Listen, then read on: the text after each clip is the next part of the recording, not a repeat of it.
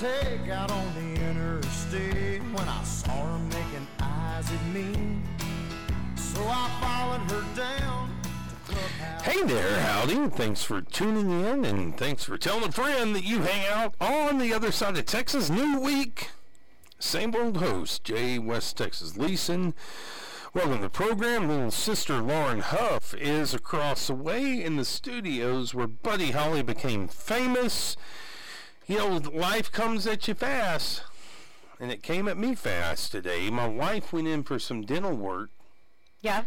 Uh, that's not fun. That's that's never fun though. Well, she went in, she went in, and I didn't understand what was happening. I thought it was like a couple of shots in the gum, but this was like heavy sedation Oh wow. that she did. And, you know, a pretty woman, gorgeous woman, needs her smile. So, you know, took care of those things. But I get, I get texts starting at 9 o'clock. There's sedation going on. You got to come get me. Yeah, I'm going to be out for the day. And I'm like, oh, whoa, whoa, whoa. Monday curveball. yeah. Glad I got up early.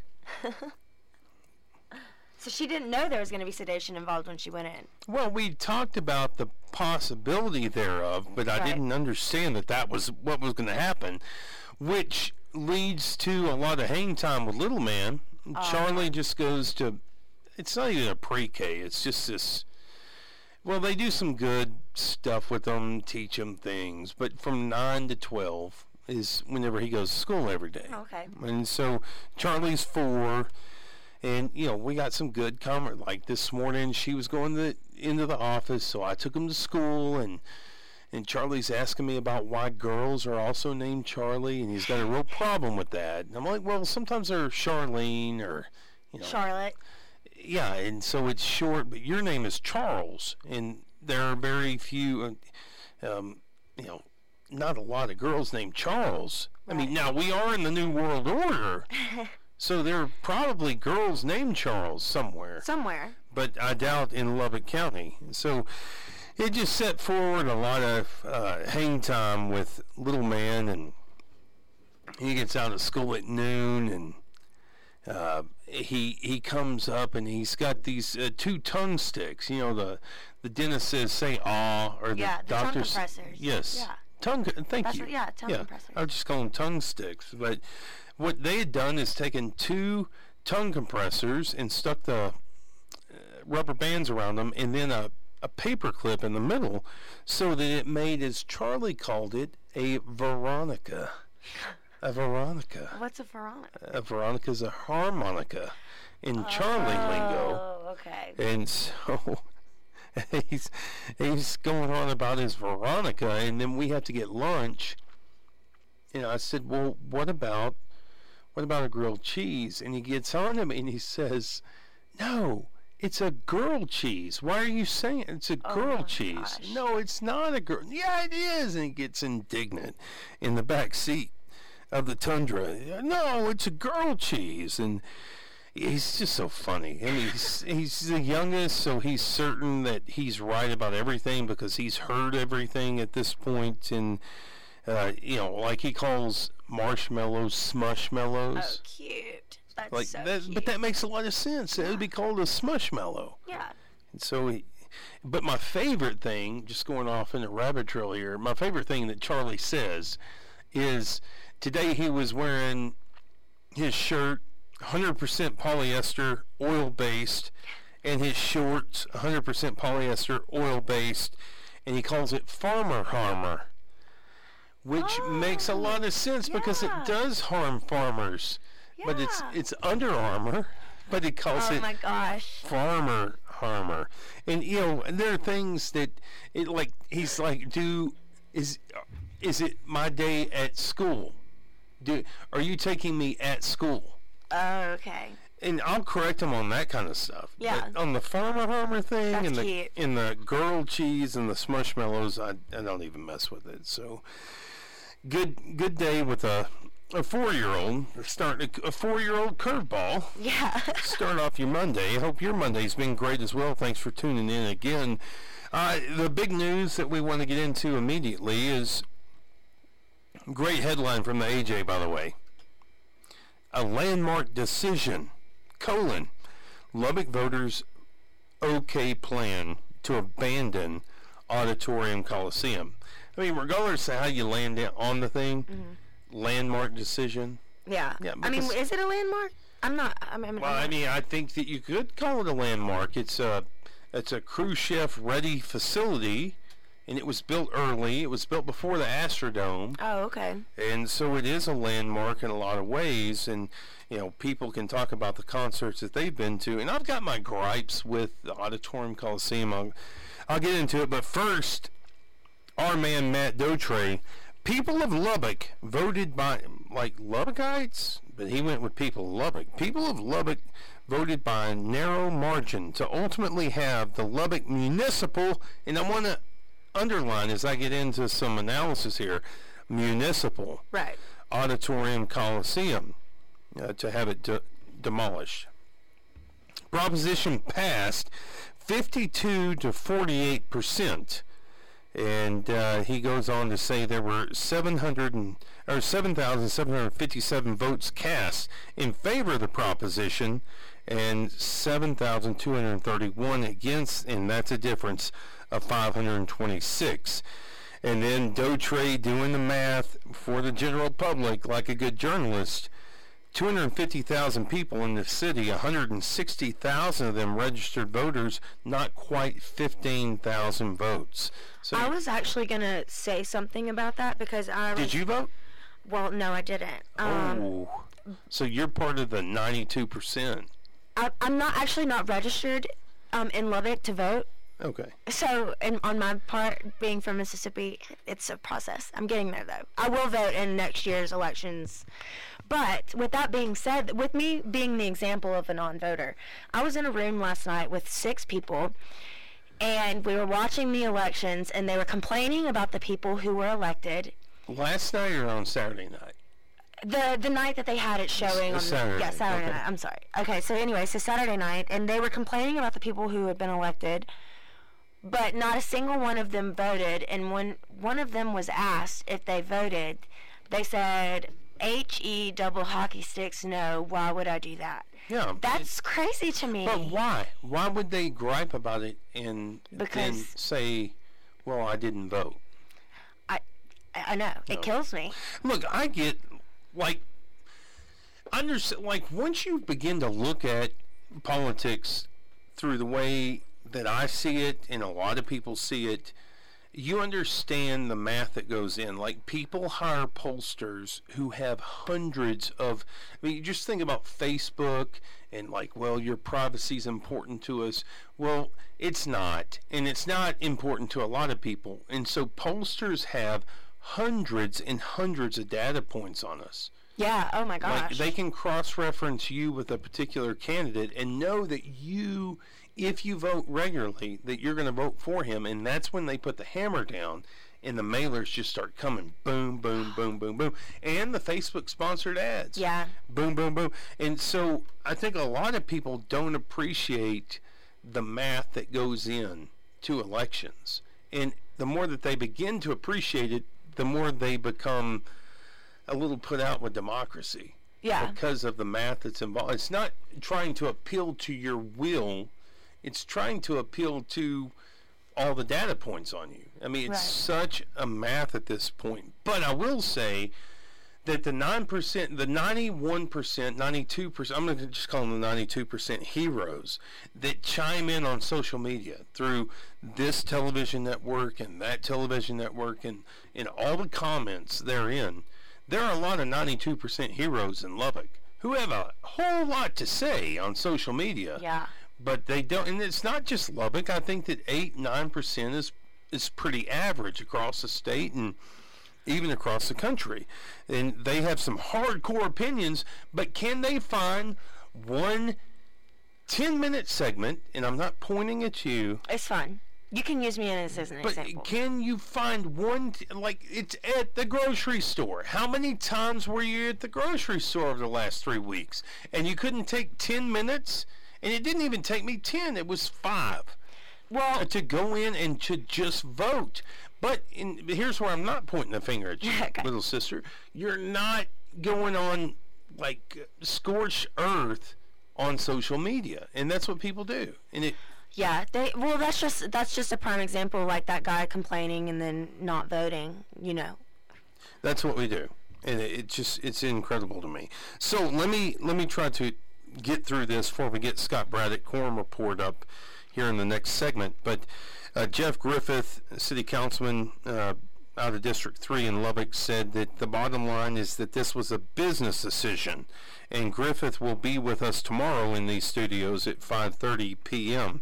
In the 1940s, Dotray continues, the land where the auditorium and coliseum is now transferred to the is now was transferred to the city from the state and the proposition of course is in the charter.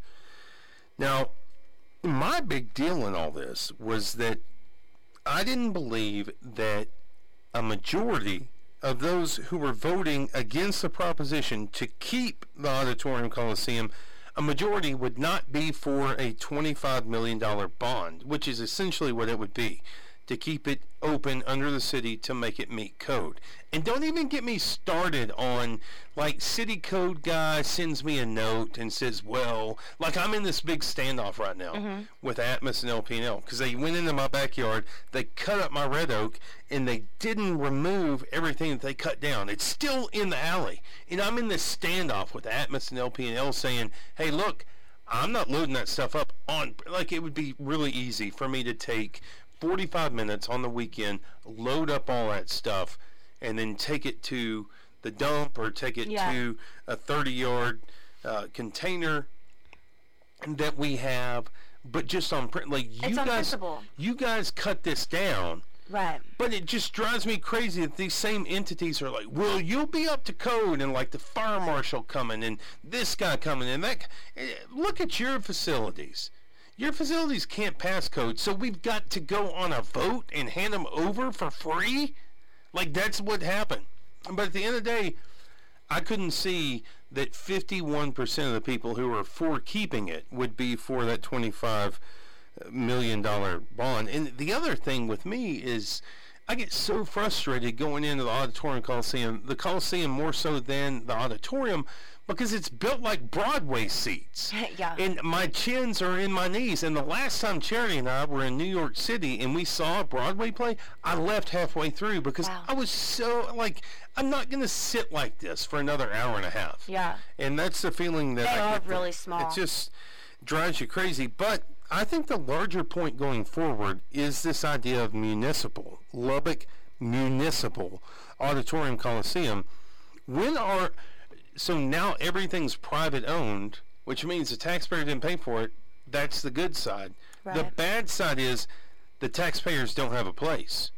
And so now you're going to be able to have facilities, Dirt Track and Buddy Holly Hall, presumably, or maybe even maybe auditoriums in high schools. But where are you going to get that?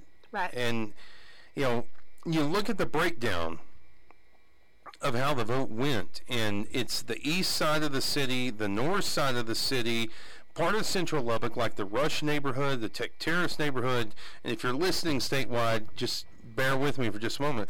But the Tech Terrace neighborhood, and then hit and miss as you go south towards the loop, and then in southwest Lubbock, it was all four uh, giving it over to Tech. If to the east, it's all blue. I'm holding the map up to Little Sister right now. To the east, it's blue. A large part of the west, and then a lot of the central, in the the upper level neighborhoods, Voted to get rid higher of. higher economic demographic neighborhoods voted for. And then in Southwest Lubbock voted for, and that just it continues to be a problem for me watching all these things because I think the time bomb in Lubbock right now is that everybody has to get on the same page. And I voted to hand it over because I couldn't get to a 51%. But there is the demographic in Lubbock for politicians going forward is that Lubbock is a $4,500.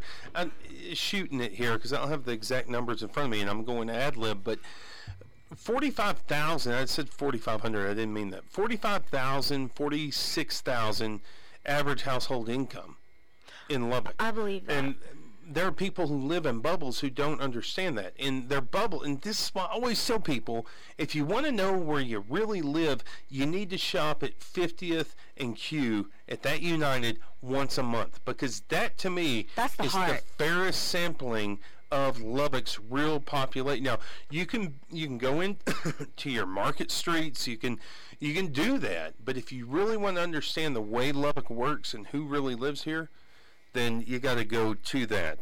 So my big deal at the end of the day were, were two things with the vote.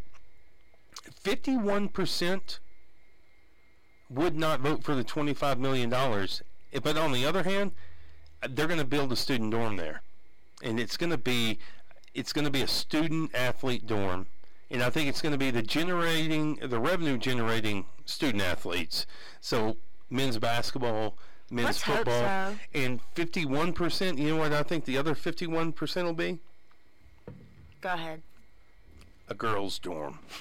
Oh my gosh. Hey, who's to say those girls athletes though won't be the next They Marsha Sharp or Eh, well, they aren't going to generate revenue. I think that's what you're going to see there. So, by the way, no way four four million dollars. No, no way.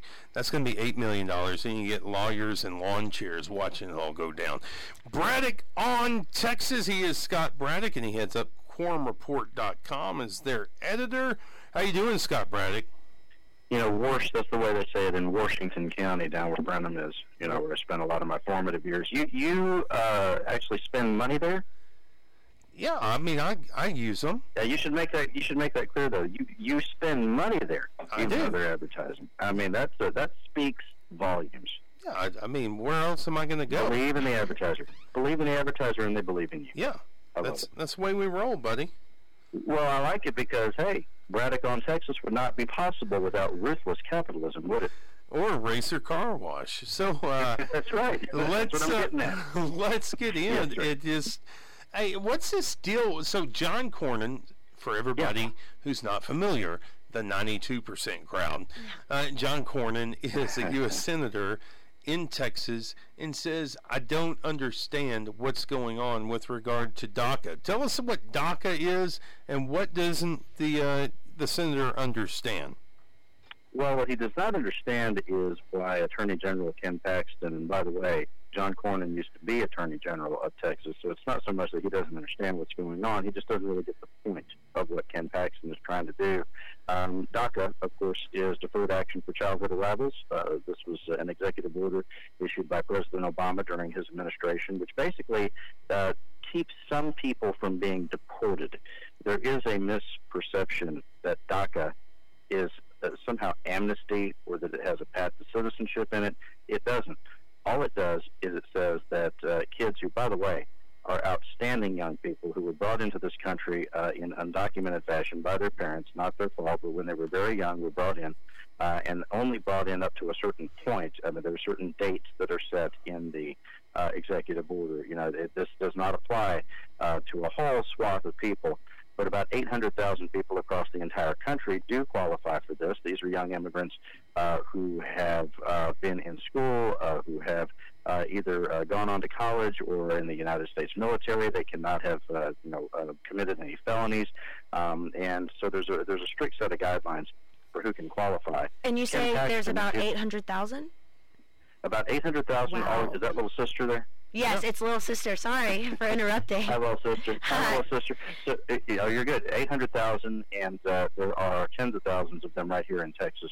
Wow. And, you know, we're looking at uh, a situation where the Attorney General in this state is suing the Trump administration to try to end this Obama era program. I was at the press conference last week in Austin when Ken Paxton was rolling out his lawsuit on this, and he said that he's frustrated with activist judges uh, who he says are not allowing President Trump to get rid of DACA, the Deferred uh, Action for Childhood Arrivals. Um, but I asked him whether he was really frustrated with Trump because, look, you remember President Trump is the one who, uh, all through the campaign, uh, said, I'm the only one who can do this. I'm the only one who can do that on a whole host of issues. Uh, and on some of those things, that was true. On some of those things, it's not. With this, it's an executive order. This is something that he absolutely could just undo. Uh, President Obama, um, you know, made this happen with stroke of his pen. and President Trump could do the same. Instead, as your listeners may know, he set a date certain for DACA to go away, uh, and thereby tried to put pressure on Congress to try to come up with some legislative fix uh, for these outstanding young people to try to keep them in the country. Uh, but the president has been, Jay and little sister, all over the map. Um, if you listen to various uh, interviews that the president has given on this, uh, Mr. Trump has said things like the kids uh, should not live in fear, and we should not uh, be, you know, if, if we should not be creating a situation where they don't have certainty about their futures. At the same time, he's also said things like, you know, they may have to go home. They may have to go home because they're here illegally, and we have to have rule of law. Uh, what John Cornyn, to answer your question, what John Cornyn has said is that these kids are outstanding young individuals. Uh, he said this to the Dallas Morning News uh, this morning, and he said he doesn't understand what the point of the Ken Paxton lawsuit is. Uh, Cornyn said, quote, in America, we don't hold children responsible for the mistakes of their parents. He said, we need the talent, and this is a pool of very productive young people. Um, he also said this, and this goes right to the point. Cornyn said, quote, there's a saying in Washington, D.C., that some people want a solution while others want an issue they can use for the next election. Mm. Cornyn saying this seems more like red meat from folks like Ken Paxton, Greg Abbott, Ted Cruz, and others who are taking a hard line on this DACA issue. By the way, Paxton, in issuing his, uh, you know, in letting us know that he was uh, filing this lawsuit, he said that this doesn't have to do with the wisdom of any particular immigration policy. This has to do with rule of law and whether the president can act unilaterally. Uh, anytime somebody says that I'm not sure whether this is a good idea or not, but I want to stop it, that ought to tell you something. So, hey, John Cornyn, welcome to the party. You know, we talk about solutions versus issues for the next election, and and that seems to be the status quo in state government. And you know, earlier we tweeted out understanding John Cornyn's misunderstanding. Uh, I think a lot of us scratch our heads and say, well, look, it's just all politics. It's uh, trying to drum up an issue. And we see that on a whole host of fronts drumming up an issue. And when I asked Ken Paxton about this in his press conference, I said, "Look, is it that you are frustrated with the president because he hasn't been able to do away with DACA uh, the way that President Obama was able to just put it in place?" Paxton looked at me sort of confused. He said, "No, no, no. The truth is that I'm uh, frustrated with activist judges who have gotten in the way of the president uh, doing what he wants to do on this. Mm-hmm. Uh, but again, the truth is the truth is that what uh, Paxton is doing by filing a suit against the Trump administration is to engage in an adversarial act with the president, right, toward the president. Uh, because uh, basically what he's really saying is, uh, with his legal action, his, his actions say uh, that the president isn't getting the job done. It's a very interesting uh, bank shot uh, on this all around. It'll be really interesting once, it seems to me, that Trump takes some things in people around him take some things in. It'll be interesting to see. So far as I can tell, Trump takes a couple of weeks, and then he'll like get up at five o'clock one morning and just go off on somebody. I mean, how interesting would it be if he saw Ken Paxton as adversarial and just went at, went after him? Well, it's something that certainly could happen. Um, the president has gone after people who have been uh, pretty close to his inner circle. Um, and uh, the loyalty uh, with Trump only goes one way, it seems, and this is on a whole, a whole host of things, right? The loyalty only goes up to him, but it does not flow back down. And do you think it's fair to for people to say, following up on what the Dallas Morning News had today with Cornyn, that this is a fair instance of shots fired, that Cornyn went out of his way to critique the Attorney General? It certainly seems that way. Um, th- th- these are pretty blunt words for uh, Senator Cornyn, who is usually um, uh, pretty diplomatic in his speech, uh, even when he's talking about people he uh, really disagrees with. Yeah. Scott Braddock, at Scott Braddock on Twitter, carrying on, tarrying on with us here, other side of Texas debate stakes seem pretty high for Democrats running for governor. Is there a reason why this is taking so long to play out? Is there one camp more than the other that doesn't want to debate? Well, yes. Uh, the short answer is absolutely. Uh, if you listen to the rhetoric of the candidates, there is one candidate who has been asking for a debate over and over and over. That is Andrew White from Houston. Uh, Lupe Valdez, former sheriff from Dallas County, has not been as keen on having a debate, although she finally did say that she would have one. Um, it's important to remember that whichever candidate is asking for a debate, is the person who's running behind. The uh, apparent front runner here is uh, Lupe Valdez, the former sheriff.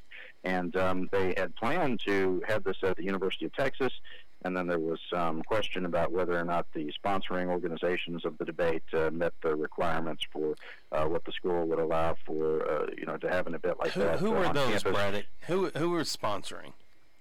Um, well, there, there, a ver- there's a myriad of progressive groups, including uh, some Latino activists, uh, labor, and others who uh, want to be hosting this thing, along with the Travis County Democratic Party in Austin. Um, and look, they're trying to get on the same page about how this debate is going to flow. Um, there's an interesting question here about how much these debates really matter. I mean, the stakes are sort of high.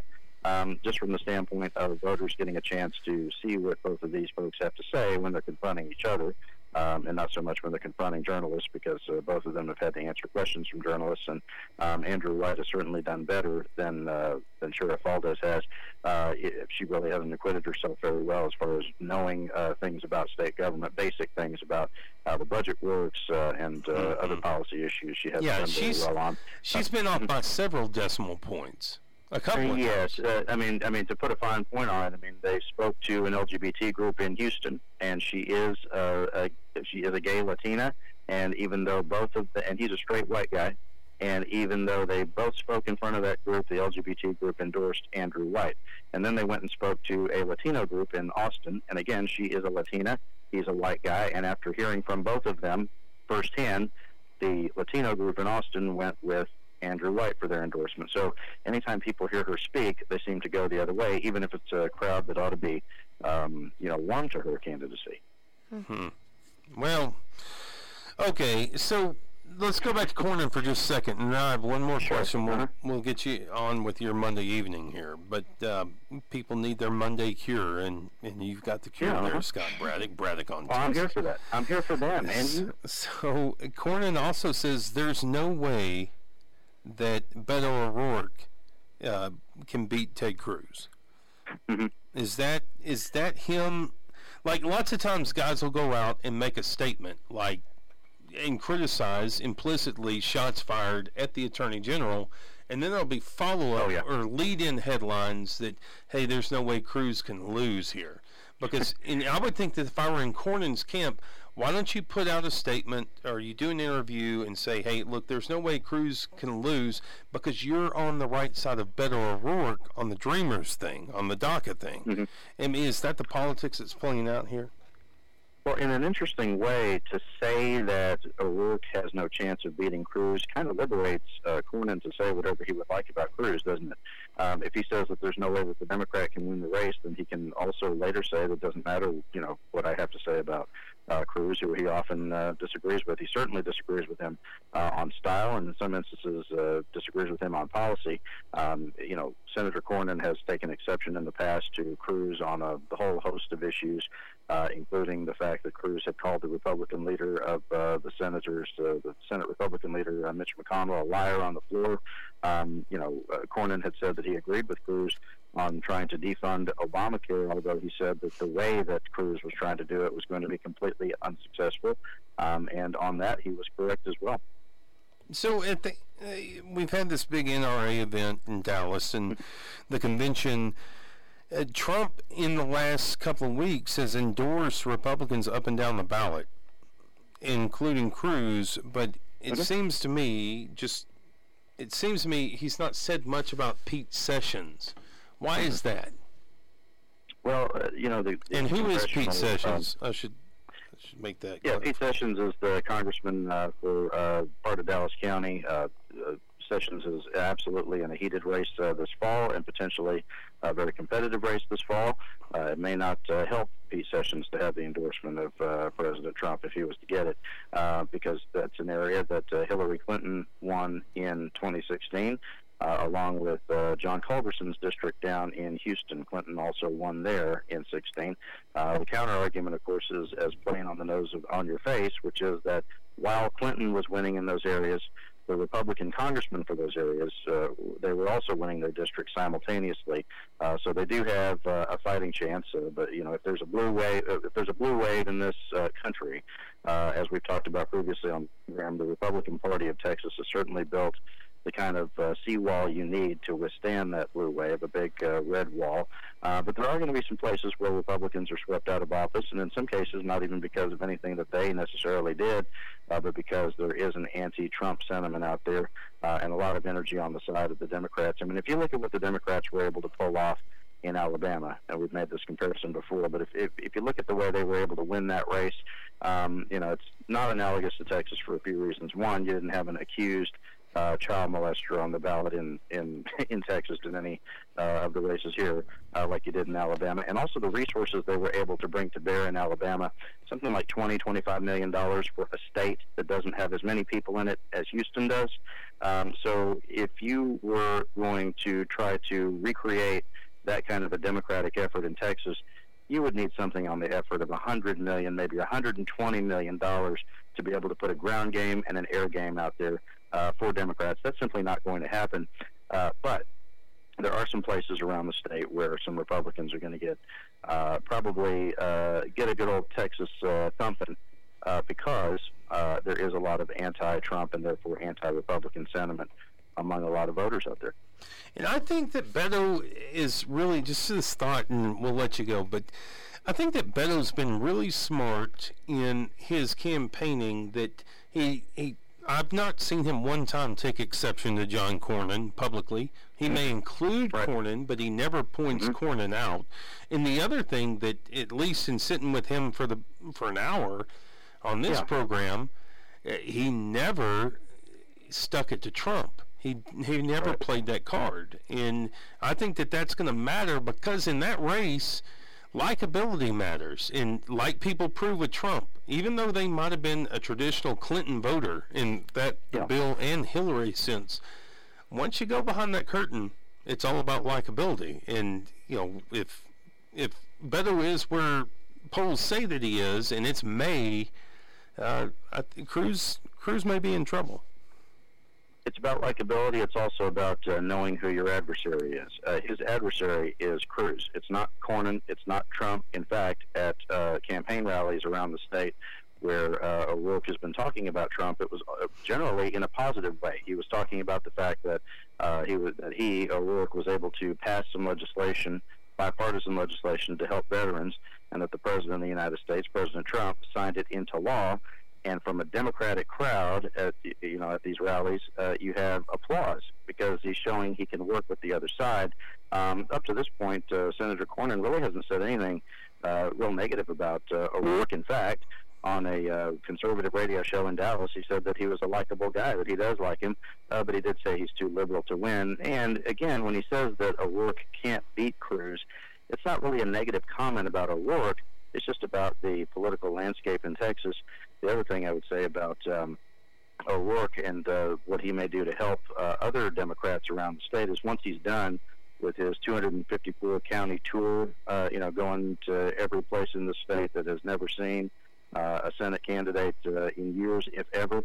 Once he's done with that, what O'Rourke is uh, going to do, if he's smart, is go back and fish where the fish are in places like Dallas, Houston, San Antonio, Austin, Williamson County, Montgomery County, places like that, um, where they're in uh, places like Killeen, for example, which might surprise some of us, uh, because there are enough Democrats in a lot of those places to have a down ballot effect and sweep some state House and potentially some state Senate candidates uh, who are Republicans, uh, sweep them aside in their races.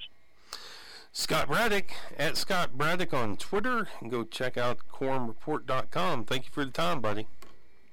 Thank y'all. I appreciate it. Talk to you soon. Lots of notes. I try not to take much of the low-lying fruit, but let's talk about a couple of things here. Uh, one, I don't like to get into national politics because it's almost like when the county doesn't come out and grate the road, grate the, the dirt road, and you just get, or maybe even the alley for city dwellers. the ruts get in the road, and that's just the way things go, and it never changes. And uh, and that that plays with politics a lot in this country. Like there's the left and the right, and the left, and like you can almost predict how things are going to go down now, especially in gerrymandered districts. So this guy's going to win, and I think Cornyn's probably right in some regard. I think that I think that Beto is going to have an effect going into the future, and I do think I will say this. Uh, I know that you're looking at like Castro brothers and this guy and that guy to run for the presidential in 2020. I'd put Beto in that mix and say after he's made his debut in Texas and he comes back and he's well within 20 points, well then you might have somebody who can contend on the national scale. Now that's for O'Rourke and his family to decide if that's something they want to get into going to the next presidential. But I think that O'Rourke certainly doing the casting call right now and proving himself to be much more likable than other versatile candidates. And uh, but I'll leave that there. But there's so much knee jerk that goes on in politics. I talk about this all the time. But New York Magazine, nymag.com, in in New York, where in the city proper, where there are like four times as many conservatives as there are liberals in Lubbock. um, maybe ten times, twenty times more. Like real, like when was the last time you came across? Now, off of the tech campus, little sister. Off of the tech campus, when was the last time in Lubbock that you came across like a hardcore liberal? Away from Um, campus. No music right. majors, no theater majors. Well, right. That's what I was about to say. Is that it's it's been a minute. Um, most of them do come off the tech campus, and a lot of them are people visiting from Austin. And that's my deal is like people who are castigated or labeled liberals anywhere else they would be they would be pretty conservative. If they were on the coast, on either coast, and Oh, they came okay, in yeah. like, well, fiduciary responsibility and this and other, they'd say, well, especially with how they raise their kids. Like the liberals I know in Lubbock raise their children pretty conservatively Oh yeah. and there's some hypocrisy there if i'm fair if i'm being honest it's and it's you see the same hypocrisy on the right like well i think this about kids and they ought to be doing this and that like morally socially and their houses are just on fire it's a mess right but the liberals are like well go do anything and be anything and we want to tolerate everything Everyone, yeah. everything but guess what in their house They don't tolerate you it. will make A's, and you will not go do a history degree. You will go and you'll get your engineering degree. Like you will get a solid professional earning. You'll go get your business. You'll do Yeah. law. You'll do the and so. I, well, what about all the poor kids that you've pushed all this on? Who don't have the means and access. So Mm-hmm. now you're pushing a narrative that they can do anything, and you get this uh, spiritual constipation, this philosophical, I'll just call it philosophical constipation, where you accept everything and you don't do away with Yeah, anything. you don't filter out the. Ba- Remember, we talked about this actually a few weeks ago on the show, and I made the comparison of that commercial with Steph Curry and the Brita filter, and it's like filter out the bad, and you're left with the good. You know, so like who's filtering though? nobody. That's the qu- well, but I think that people who are disingenuous in the public square are filtering at their house. And, Yeah. So, anyhow, so New York Magazine. I'm glad we can get all that off our chest. But uh, liberal media can have ideological diversity without conservatives. And it leads with this. Donald Trump's ex- election exposed the irrelevance, irrelevance, excuse me, of conservative intellectuals and thereby the incoherence of many liberal publications' mission statement. During the 2016 primaries, the right-wing intelligentsia mobilized in opposition to Trump, and they did. And I remember like a month out, but there's no chance. And the National Review has a special edition, and they're going at Cruz, or I'm sorry, at Trump, and everybody's shocked on Yeah. election night. Uh, I but don't know. To me, honestly, this whole Trump, I hate Trump thing and this dislikability of Trump, I really don't understand it because he, we voted for him to be our president. He is my president. You know? But but they're talking about the incon- like where was the the right and by this what they misunderstand is like there's a right and then there's a libertarian right. Yeah. And that's quite frankly the group that I contend against a lot. Yeah. I, I, I contend against corrupt quote unquote conservatives and libertarian conservatives because the libertarians don't have any idea how rural economy works. They've got their lamplight notions, but not daylight notions. And it was like James Arnold on the show last mm-hmm. week. This is how the Lubbock economy works. It works through public education, it works through agriculture, higher education, and medical. Well, if you're that honest, and I've had these conversations with people like private uh, small business owners. Yeah. Like if you're true to your word, why don't you turn away any client, any customer who works for a public entity because you don't think they have any place. They ought to be completely done away with. Okay. So then let's look at your ledgers. Well, now. So then you're just big talking. Now we're Right. back to big talking in the public square, but where are you really in your Right. home? And it's that same. uh, it's and the, just, it's the hypocrisy of uh, it. But I, I'm, I don't want to go polemic and just say polemical and just say, well, that's just you're just full of it, so therefore shut up. But there are times where I do feel that way whenever elections matter and people are pushing these ideas. But I don't have any problem sitting behind this microphone pointing out the incongruity of it all, the inconsistency of it all. Right. And that's that's a lot of what I talk about in Lubbock is look, this is how this thing works and this is how it turns. And for you to go in and uh, that's not to say that we can't be fiscally responsible. We are fiscally like if I were Beto O'Rourke, I would come to Lubbock as a Democrat and say, this is how we want the state to work. Mm-hmm. Lubbock should lead the way because in Lubbock, those people are fiscally prudent and they know how to turn one public dollar into seven or ten public dollars. Yeah. Like that's, or, excuse me, one public dollar into seven or ten private dollars. And mm-hmm. that's how Lubbock works. And I know that there are people who listen to this show and go through their day to day and they're convinced that Texas Tech is the most successful private entity to ever be launched in Texas, and they have no idea how much state government matters in the funding of Texas Tech. And they, they, we've got to get in those formulas, and we got to be where we are, and people just don't Tech? see that. Tech's private?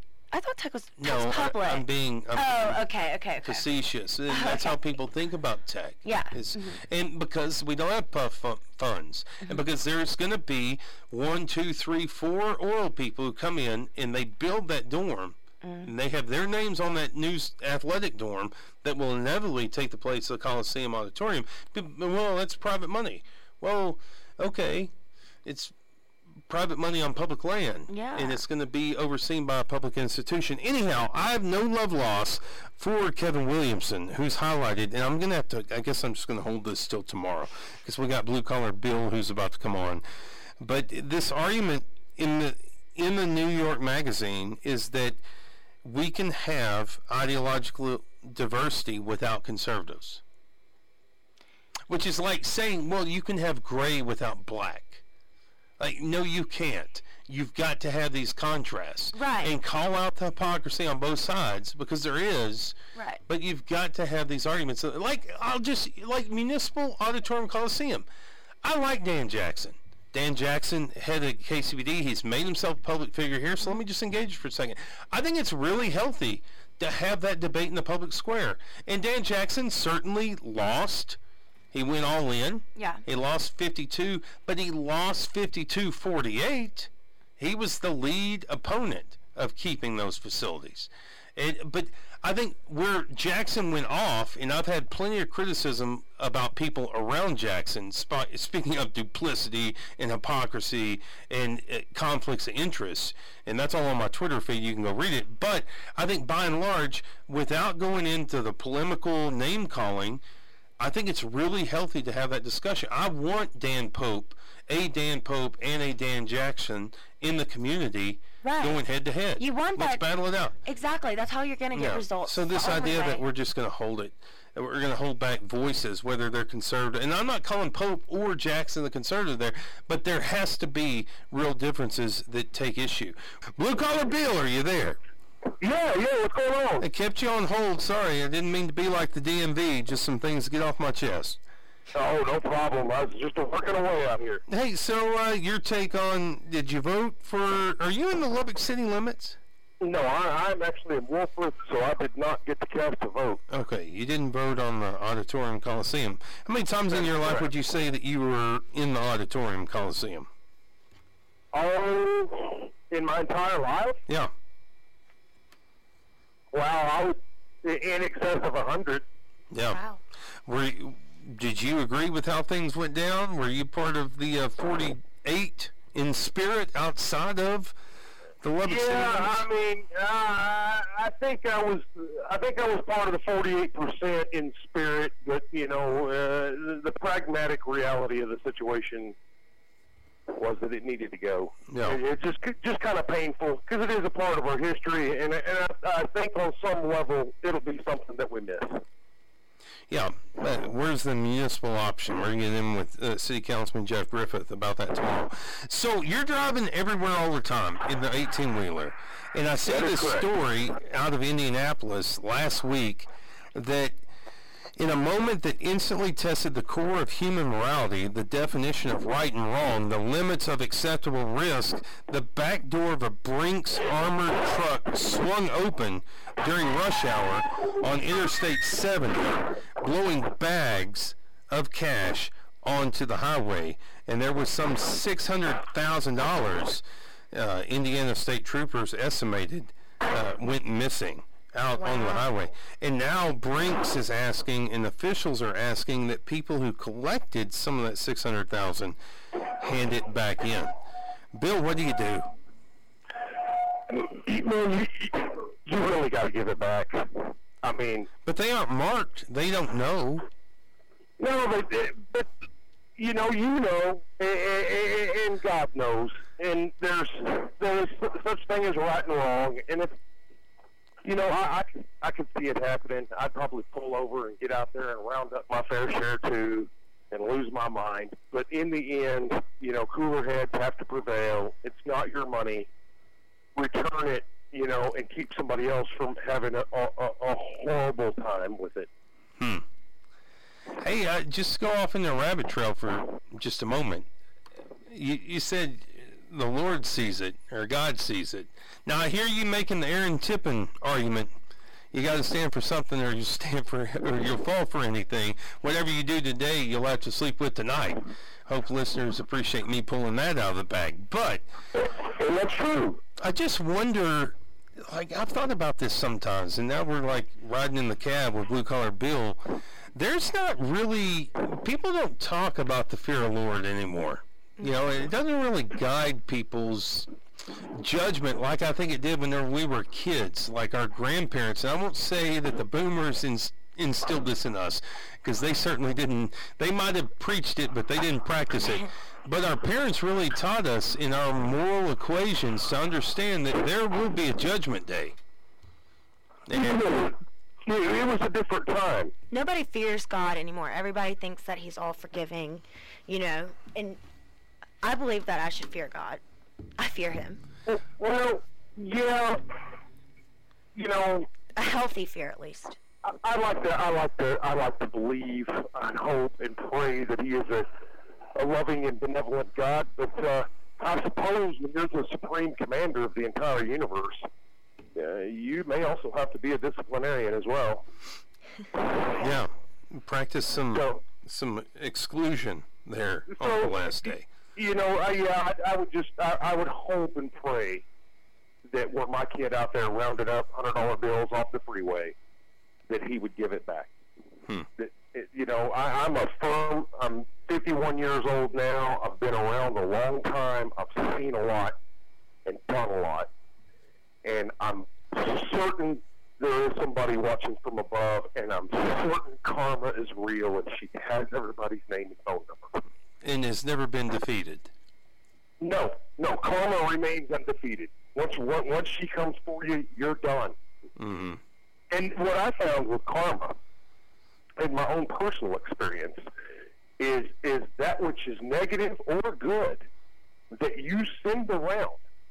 See, this thing picks up speed. It, it, it, it, it's going to come back to you. Mhm. Whatever you put out there, good, bad, or ugly, it's coming back to you, and it's going to pick up velocity. Yeah.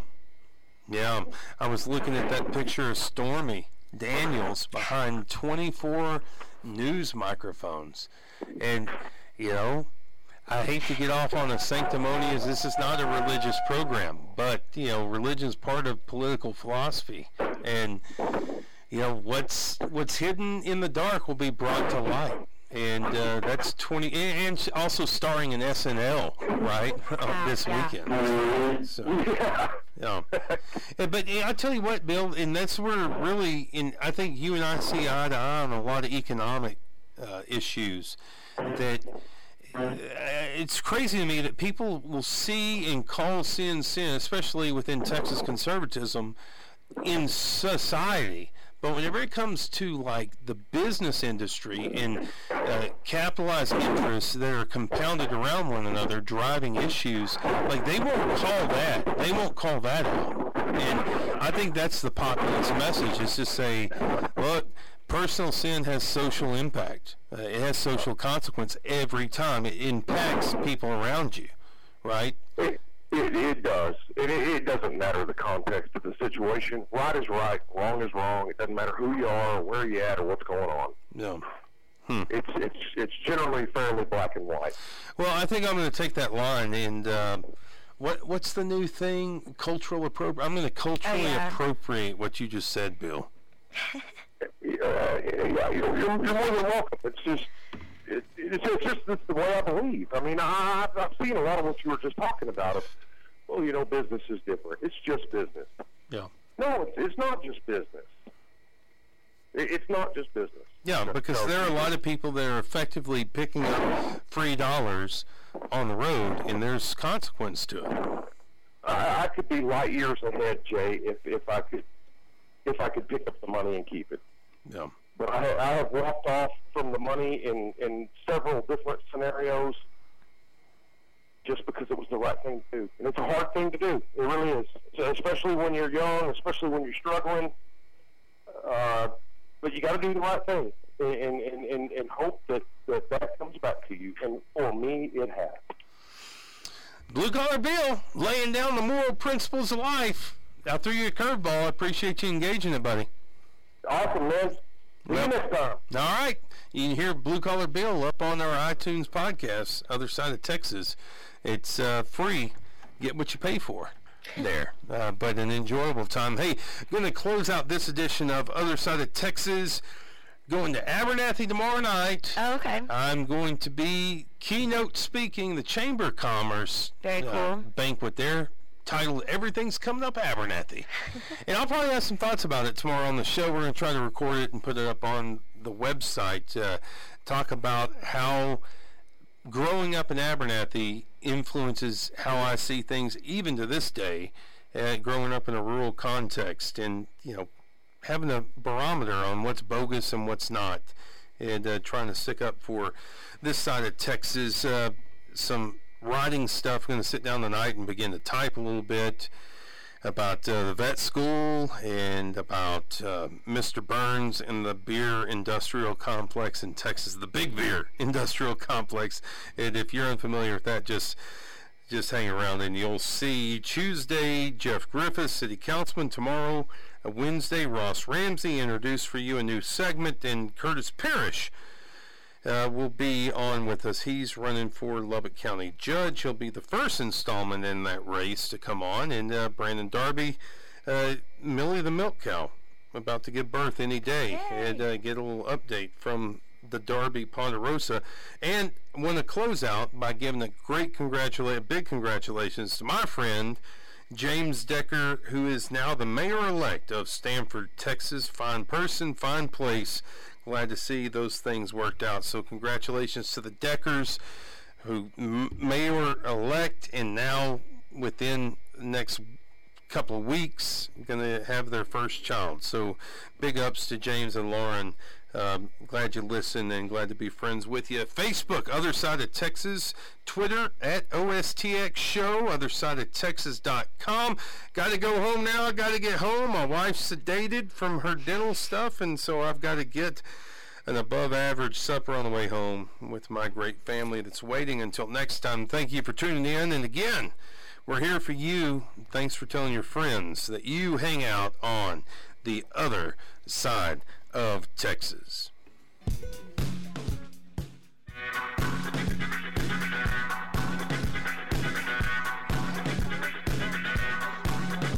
One night in Kansas City, after we had played the show, shots rang out as I stumbled home. So I hid behind a dumpster in an